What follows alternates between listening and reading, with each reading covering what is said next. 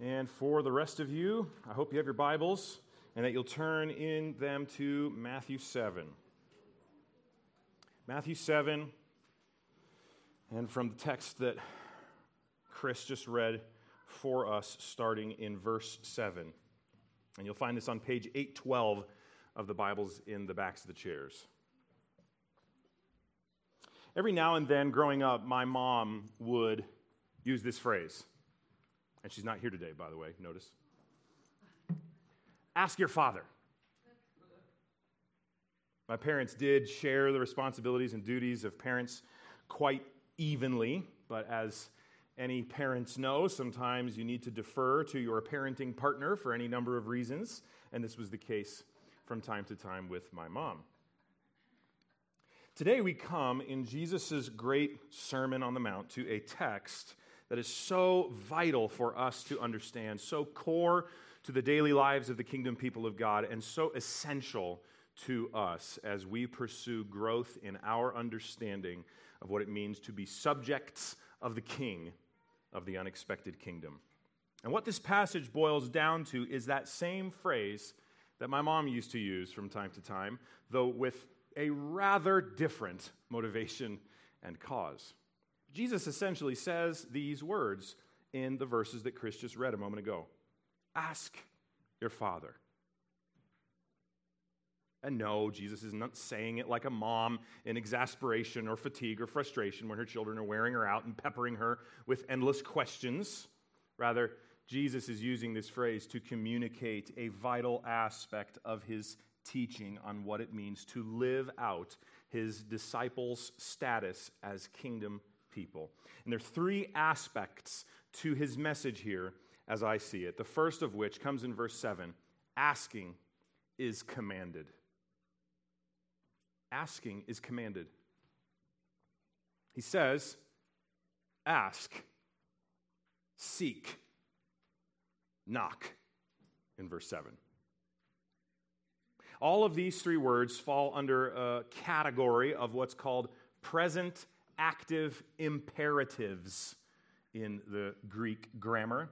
In other words, these words are each commands, imperative, of Jesus to do these things right then and there, presently, and in an ongoing manner. So it's not just an imperative, it's not just a command, it's a present imperative. It's a command to do something right now, but it's also a present active imperative, meaning it has continual effect. And so in one sense, you could translate this, you must be asking, you must be seeking, you must be knocking continually. And this, these words pretty much are as simple as that. Jesus commanded his people to be people who are constantly, regularly, faithfully, habitually asking, seeking, knocking. Asking what? And asking whom? Well, if you skip to verse eleven, we see the answer to that. He says, how much more will your Father who is in heaven give good things to those who ask? And so it's your Father in heaven that Jesus' people are commanded to be always asking. And it's good things that they are to be asking for. Jesus is saying, ask your Father. We'll look at verse eleven a little bit more later, but for now, let's just park for just a moment on this fact that asking is commanded. Did you know that? Do you know that you're not simply invited to ask your Father, though you certainly are? You're also commanded. If you're part of Jesus' kingdom, if you've turned from sin, repented of sin, trusted in Jesus alone for salvation, you're commanded to be someone who regularly, rhythmically is asking your Father for good things. And yes, the word for this is prayer. Prayer. That's what prayer is, essentially, isn't it? Asking your Father. And to be sure, there are multiple aspects and elements to prayer, but one key element of prayer is asking. And so when you are asking for good things as you pray, Christian brother, Christian sister, you're obeying a command of Jesus. But that also means that if you're not bringing your requests to God, this command is not being obeyed. And the command to pray isn't just exclusive to Jesus in the New Testament, though it certainly flows from his teaching. Think about Paul's exhortation to the Philippians in chapter four, verse six, which we saw just a couple of weeks ago. Don't be anxious about anything, but in everything by prayer and supplication with thanksgiving, let your requests be made known to God. Instead of sitting around worrying, Paul says to the Philippians, ask your Father. Just like Jesus says, ask your Father. But it's not only commanded, even though it is commanded. There is also a promise connected to Jesus' command. And so the second aspect of Jesus' message in these verses is that asking leads to receiving. In verses seven and eight, he says, ask, and it will be given to you. Seek, and you will find. Knock, and it will be opened to you. You see this? Jesus' words here present both logic and an assuring promise. He doesn't just say, ask, seek, and knock in a present active imperative way, which he could. He has the authority and the right to come and just make commands on us without any explanation. He is the potter, we are the clay. But graciously, as is so characteristic of his gentle and lowly heart, he also includes a promise. When he says, ask and it will be given, seek and you will find, knock and it will be opened, he's saying, as you are regularly asking your Father for good things, you will be given what you ask. What you ask. As you are continually seeking your Father, you will find him.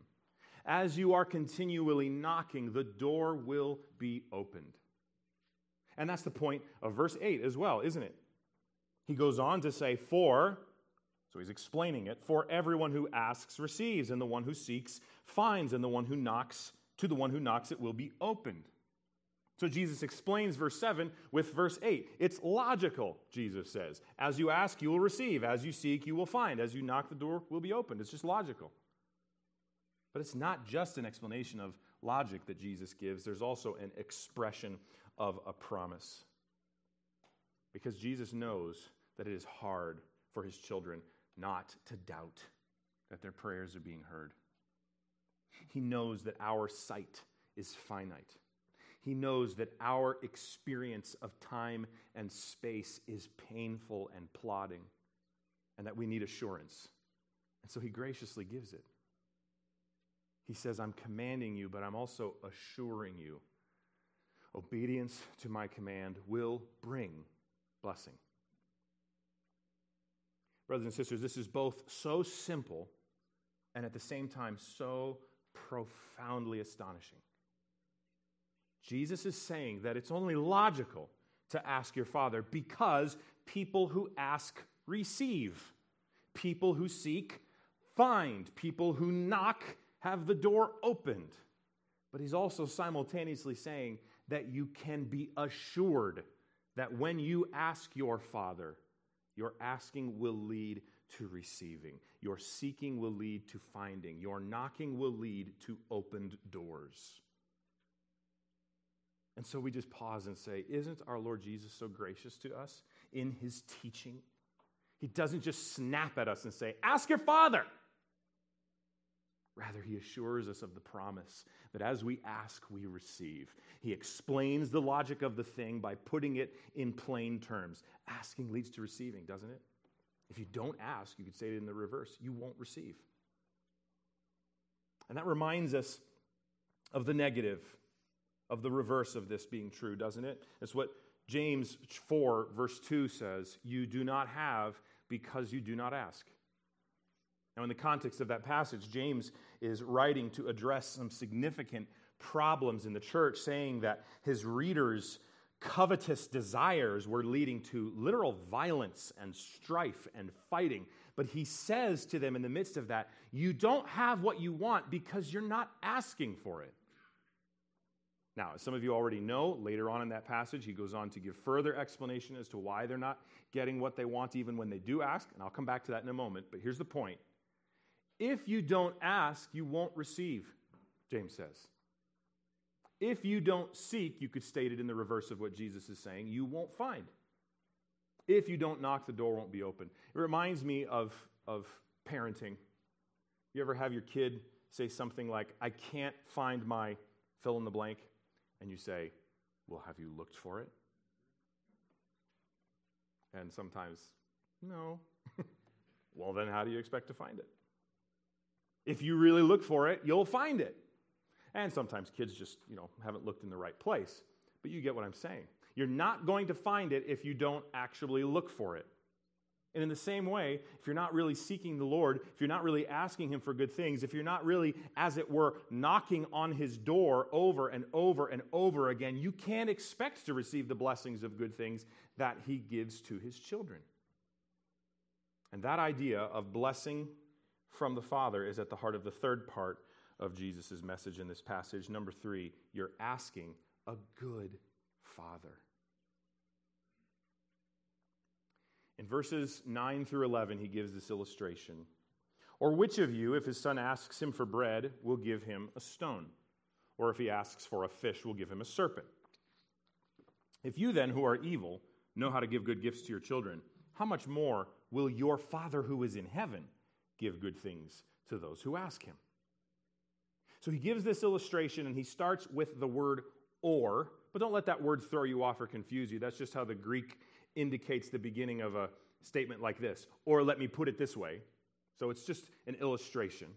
And with this illustration, Jesus is saying that any decent earthly father wouldn't be cruel to his children when they ask for bread or fish. And then he uses a form of argumentation you may or may not have heard of, called a fortiori, which is to prove a point by arguing that if the lesser is true, the stronger or the greater must also be true. And that's what Jesus means when he is saying here, if decent fathers are inclined to be kind and gracious to their children, how much more so with your heavenly Father?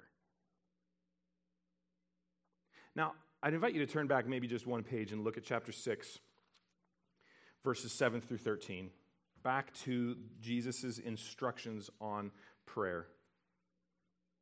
Starting in verse seven, and when you pray, do not heap up empty phrases as the Gentiles do, for they think that they will be heard for their many words. Do not be like them, for your Father knows what you need before you ask them. Do you notice any similar themes or ideas in our text and that passage? When Jesus is giving instructions on prayer to his disciples, a major point that he makes is that the one they're praying to is their Father. He goes on to say it in, in uh, verse nine of that passage. Pray then like this, our Father in heaven. He's making this point that the one that they're praying to is their heavenly Father. In the passage on the Lord's Prayer, you remember he's making the point that God is not like some pagan deity who needs his or her arm twisted or the heaping up of empty words and rituals in order to appease him. No, Jesus says, God is your Father. And as such, he knows exactly what you need.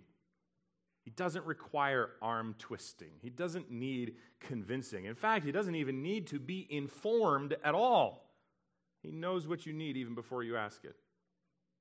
And so, you're asking a good Father. But we need to consider this a little bit more.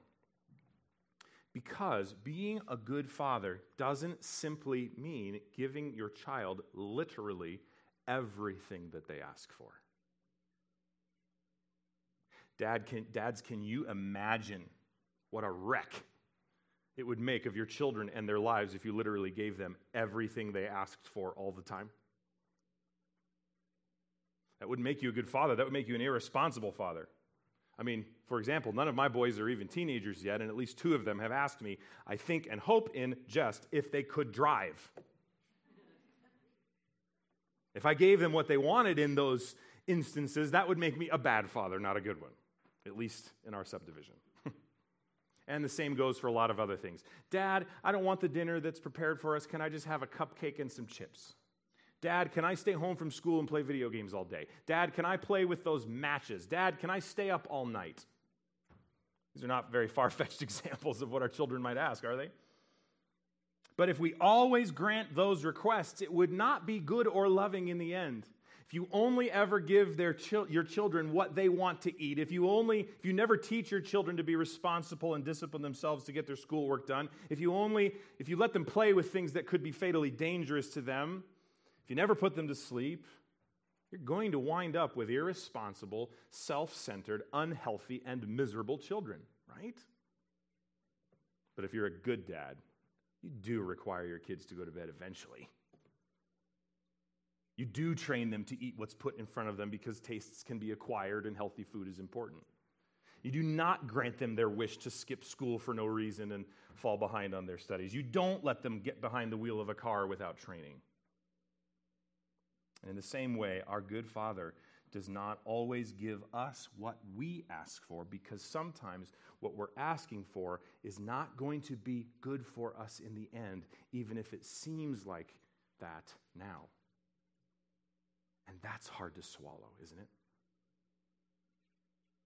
But that's what James four goes on to say in the following verse, as I mentioned just a, a moment ago. In verse three, James says, "You ask and do not receive because you ask wrongly, to spend it on your passions," in this case. So James is saying, you don't have what you want because you're not asking for it, but also, even when you are asking for it, you're asking for the wrong things, and sometimes even with the wrong motives. And so, no, my friends, God is not just a genie that comes out of a lamp and grants you unlimited wishes every time you summon him through prayer. Rather, he is a good father, not just a father. And in fact, Jesus says he's a better father than even the best father in this world. In fact, the way he phrases it at the beginning of verse eleven is this: "If you then, who are evil, know how to give good gifts to your children." And that's a that's a really important little phrase. He says, "You who are evil."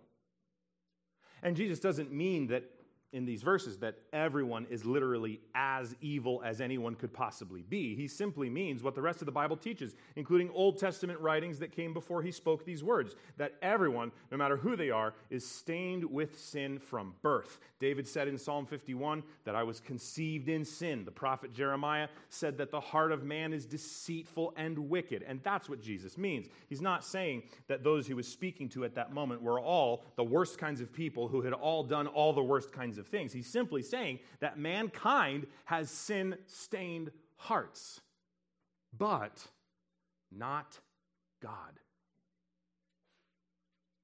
He's arguing from the lesser to the greater. If you who are stained with sin love to give good gifts to your children, how much more your eternally good Father in heaven. He's a good Father to the core, unlike earthly fathers, the best of which are even stained with sin. So he's a good father, not just a father, but he also gives good things, not just anything or everything, to his children. So he's not going to give them a stone when bread is needed. But also means he's not going to bring healing when closeness to him, often coming through refining fires of a prolonged sickness, is needed. He's not going to give his children a serpent when they need fish.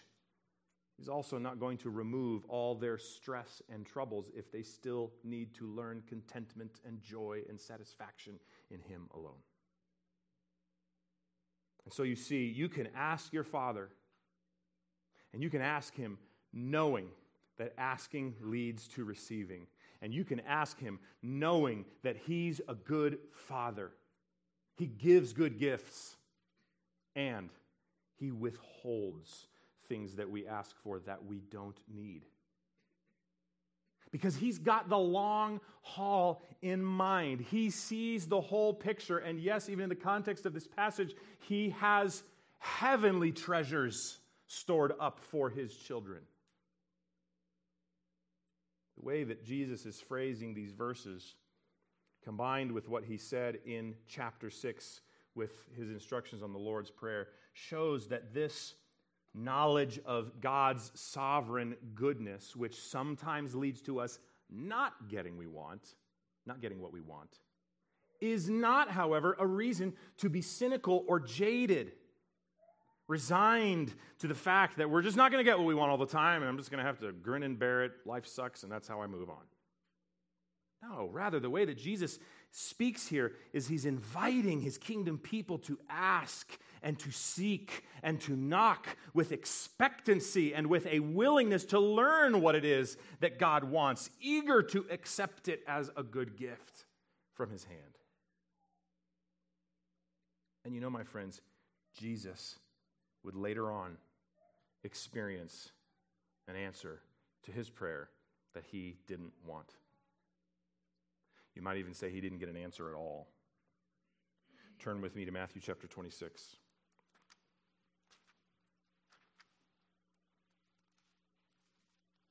Starting in verse thirty-nine.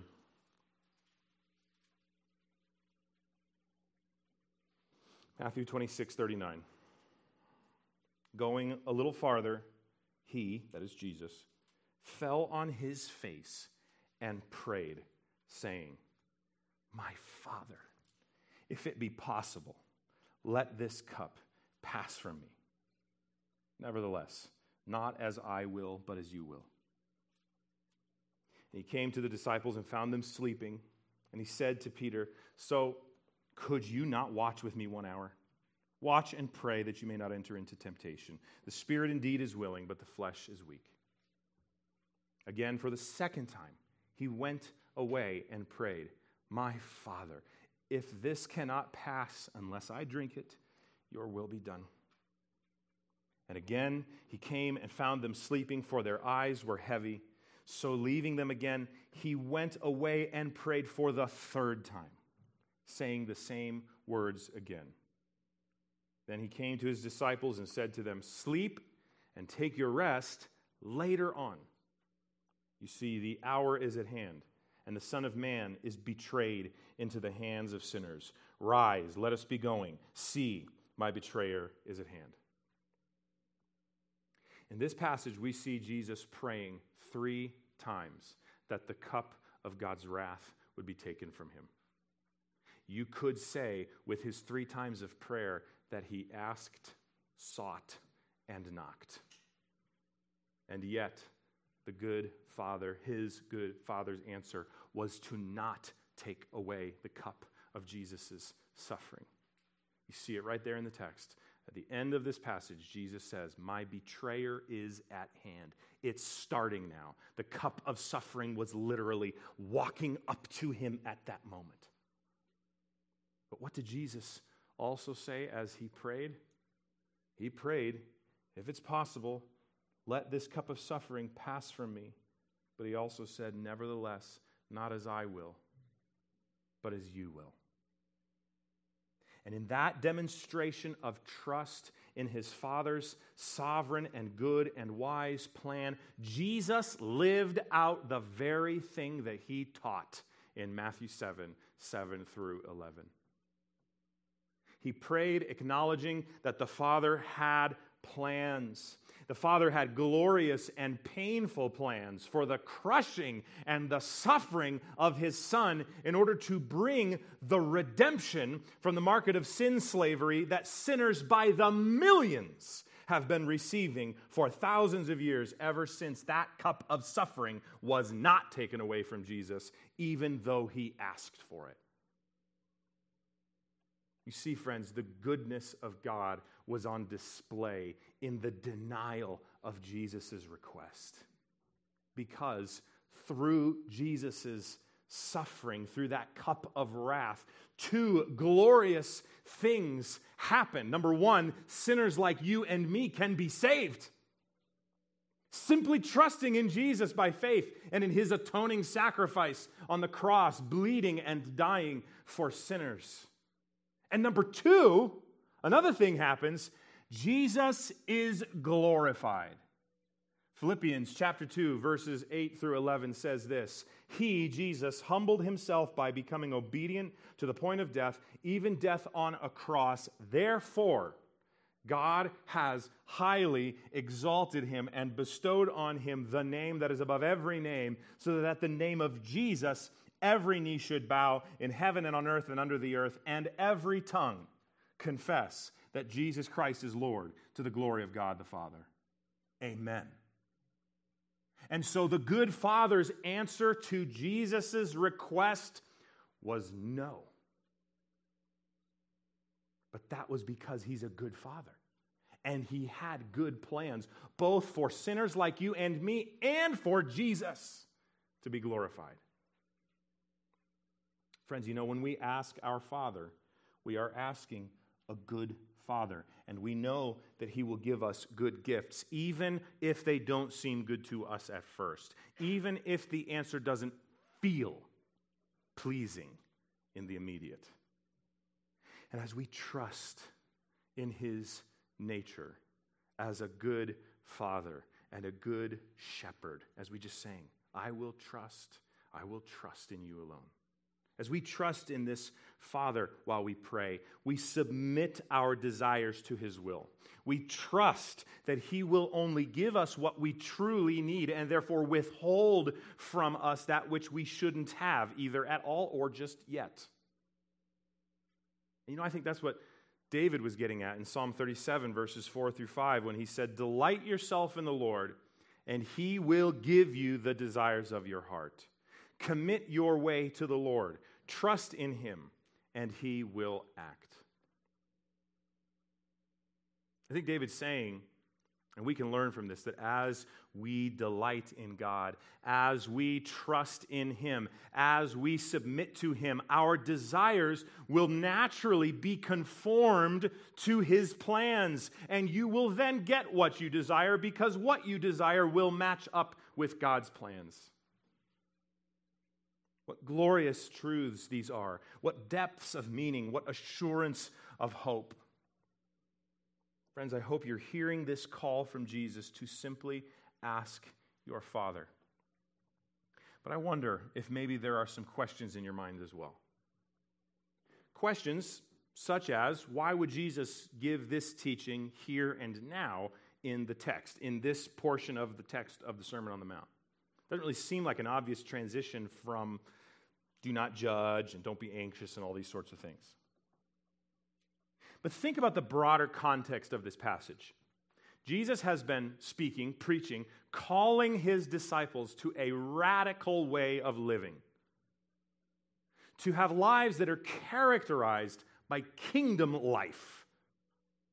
And so he says, for example, instead of being concerned primarily with rule conformity, go deeper and care most about the heart. He also said, instead of trying to show others how godly and mature and right you are, focus on what your Father sees and knows. He also said, instead of focusing on this life and earthly material security, invest in the life to come and live in light of eternity. So these are radical things that are hard for us to do. And so in order to follow Jesus' radical teaching, do you think maybe an intervention in our hearts by God's sovereign grace might be needed? Remember chapter five, verse forty-eight, what Jesus said, you therefore must be perfect as your heavenly Father is perfect. Sure sounds like something we might need God's help with, doesn't it? So I don't think this passage, chapter seven, verses seven through eleven, is any kind of random tack on about the need for prayer in order to get the things that we want. I think it's much more closely connected to the rest of Jesus' teaching and has to do with our need for God to work in our hearts as we pursue the kind of kingdom life that he calls his disciples to. So ask your Father to give you the kind of heart-based, righteous living that characterizes kingdom people. Ask your Father for the kind of righteous heart that cares most about what he thinks rather than impressing others. Ask your Father to give you a drive for eternal treasure rather than earthly and material gain. So that's one question you might have. Why these words here and now in the text? But another question you might have is one that I've had, and I've even spoken with some of you about this. Why is there even a command to pray? Didn't he say that your Father knows what you want before you even ask? So why pray? Why are we even commanded, not just invited, to pray? Now, I need to acknowledge that there's certainly a sense to which the answer to that question will remain a mystery to us in our earthly lives. We simply cannot wrap our minds, our finite minds, around the economy, if you will, of God's work in the lives of his children through prayer. But the Scripture teaches that. Clearly commands us to pray. And in multiple passages, both in Old and New Testaments, we are taught that our prayers actually affect things. So how on earth can this be, we say? Much of that will, I think, remain a mystery. But I also think there is a sense to which we need to understand that when we pray, we are not informing God about things he doesn't otherwise know, and we're not overcoming his reluctance to listen to us. So there's a sense to which prayer isn't only about its effect on God as its effect on us.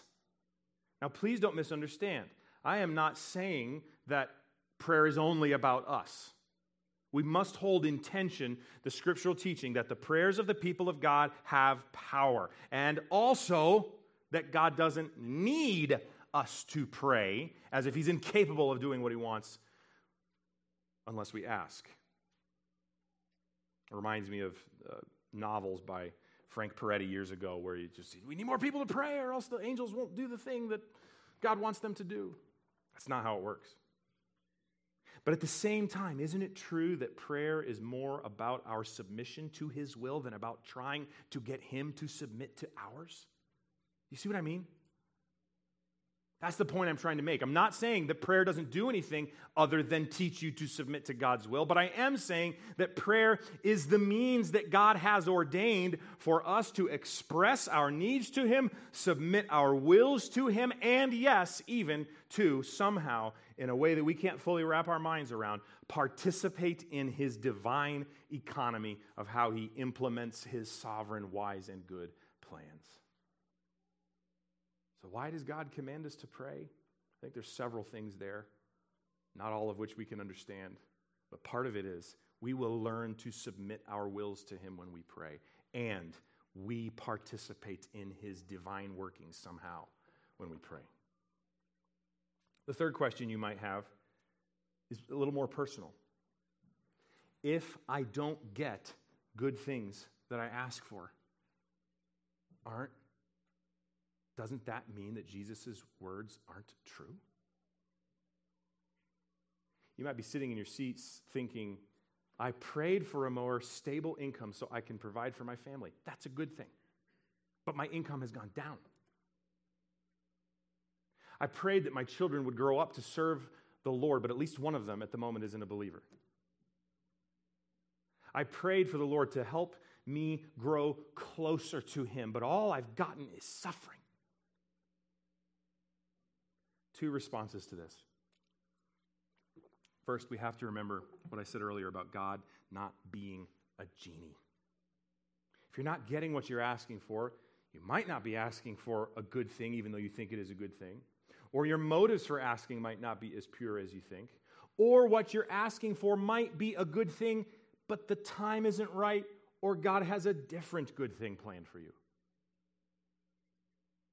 The phrase, knock and it will be opened, doesn't mean all you have to do is say the magic words like open sesame and you're going to get whatever you want. God is a good Father, which means he not only gives us what's good, he doesn't give us what isn't. And so just because you're not getting what you're asking for doesn't mean God isn't living up to what his word says. It might be that we're just missing something that we can't see. But the second response to this question, I would like to offer simply in the form of these lyrics from the hymn by John Newton.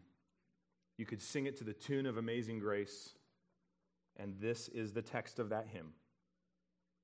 I asked the Lord that I might grow in faith and love and every grace, might more of his salvation know and seek more earnestly his face.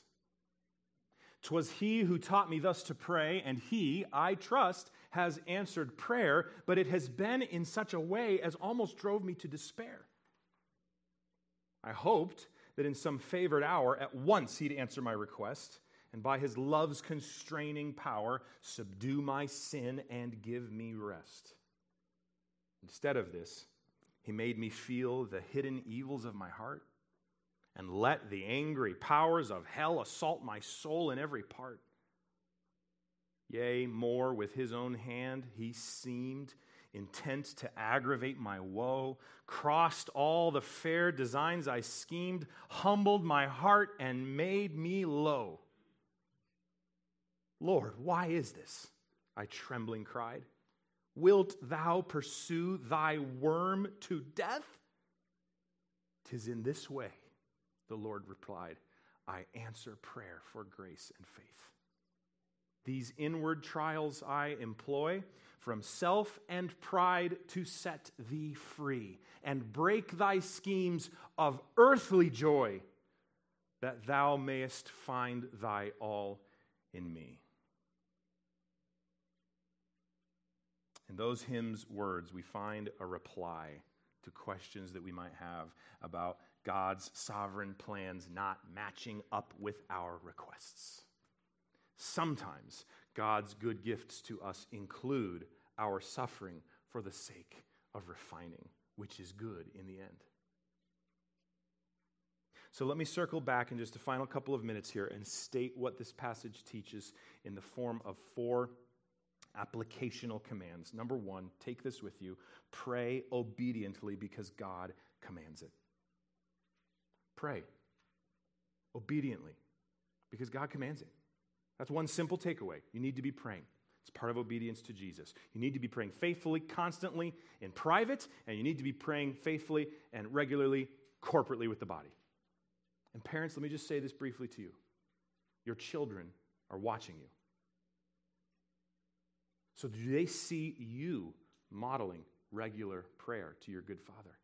In your home, perhaps privately on your own, and corporately with the body. This can happen in your own quiet time every day with the Lord in prayer, whatever that looks like for you. That can happen right here in corporate worship on Sundays. That certainly happens in fellowship group gatherings. It happens in our family prayer lunches that happen once a month right after church on Sunday mornings. These are times of prayer that you must be engaged with and invested in, in part, in obedience to Jesus. Number two, pray expectantly because God answers. As you pray in submission to his will and ask him for good things while being willing to receive whatever he decides, you will find his promises and this promise fulfilled. Good gifts will be given. The door to blessing eternally will be opened. You will seek him if you find him. God answers. So you can have confidence when you pray.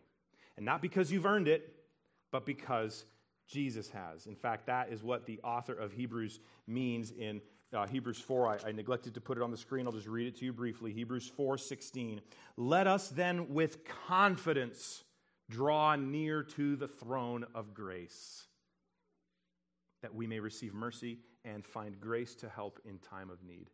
Because Jesus has earned it. Everything before that verse speaks of Christ as our great high priest and his saving work for us. Because of the saving work on the cross of Jesus Christ, because he has atoned for our sins, because he has risen from the dead, you can boldly approach the throne of grace in your time of need, expecting him to give you what you need, even if it doesn't match up exactly with what you want. Number three, pray securely. Because you can trust him. God can be trusted. You don't have to worry that God will not handle your requests and your tender heart with care.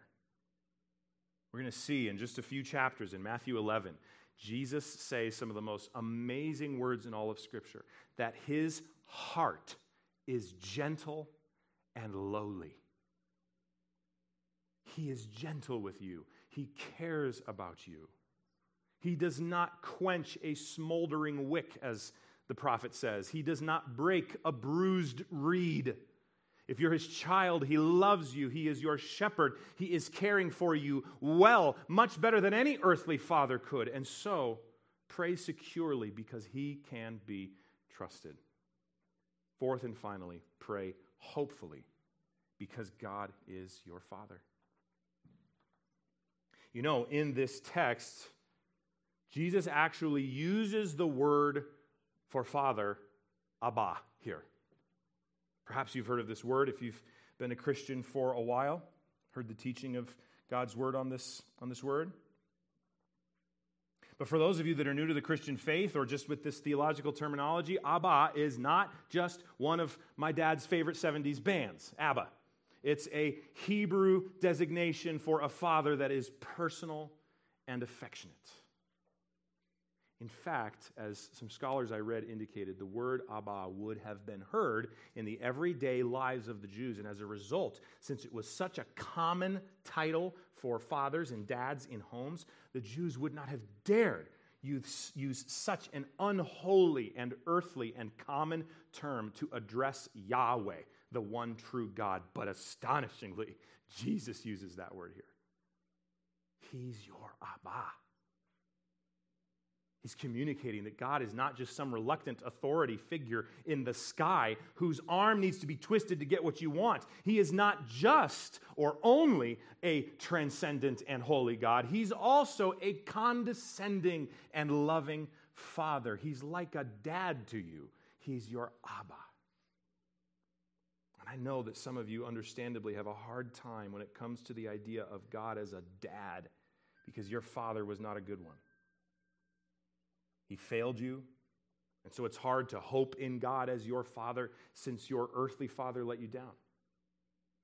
But Jesus Christ comes to you with good news and to assure you that if you've repented of sin, if you've trusted in Christ for salvation, if you are truly a Christian, you can pray with hope because God is your Father, and he's a far better Father than your earthly father was, but not only that, than any earthly father, good or bad, could ever be.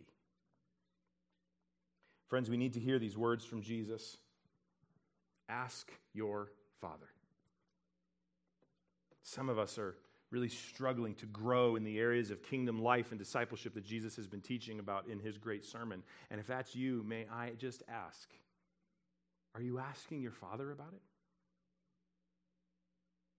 It's far too commonly the case that Christians are weak in their growth and discipleship because it's far too rare for them to ask their Father about it.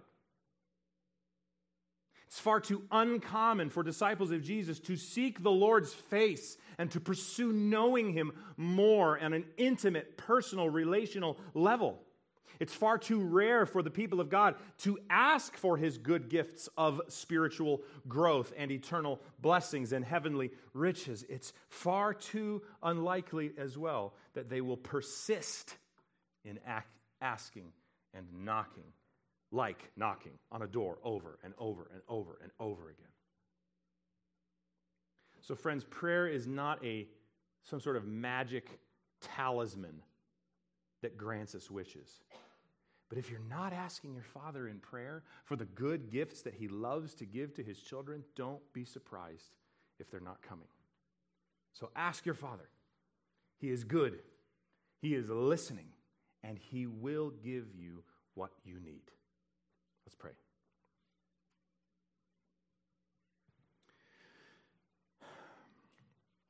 Lord, you have this morning bid us to come.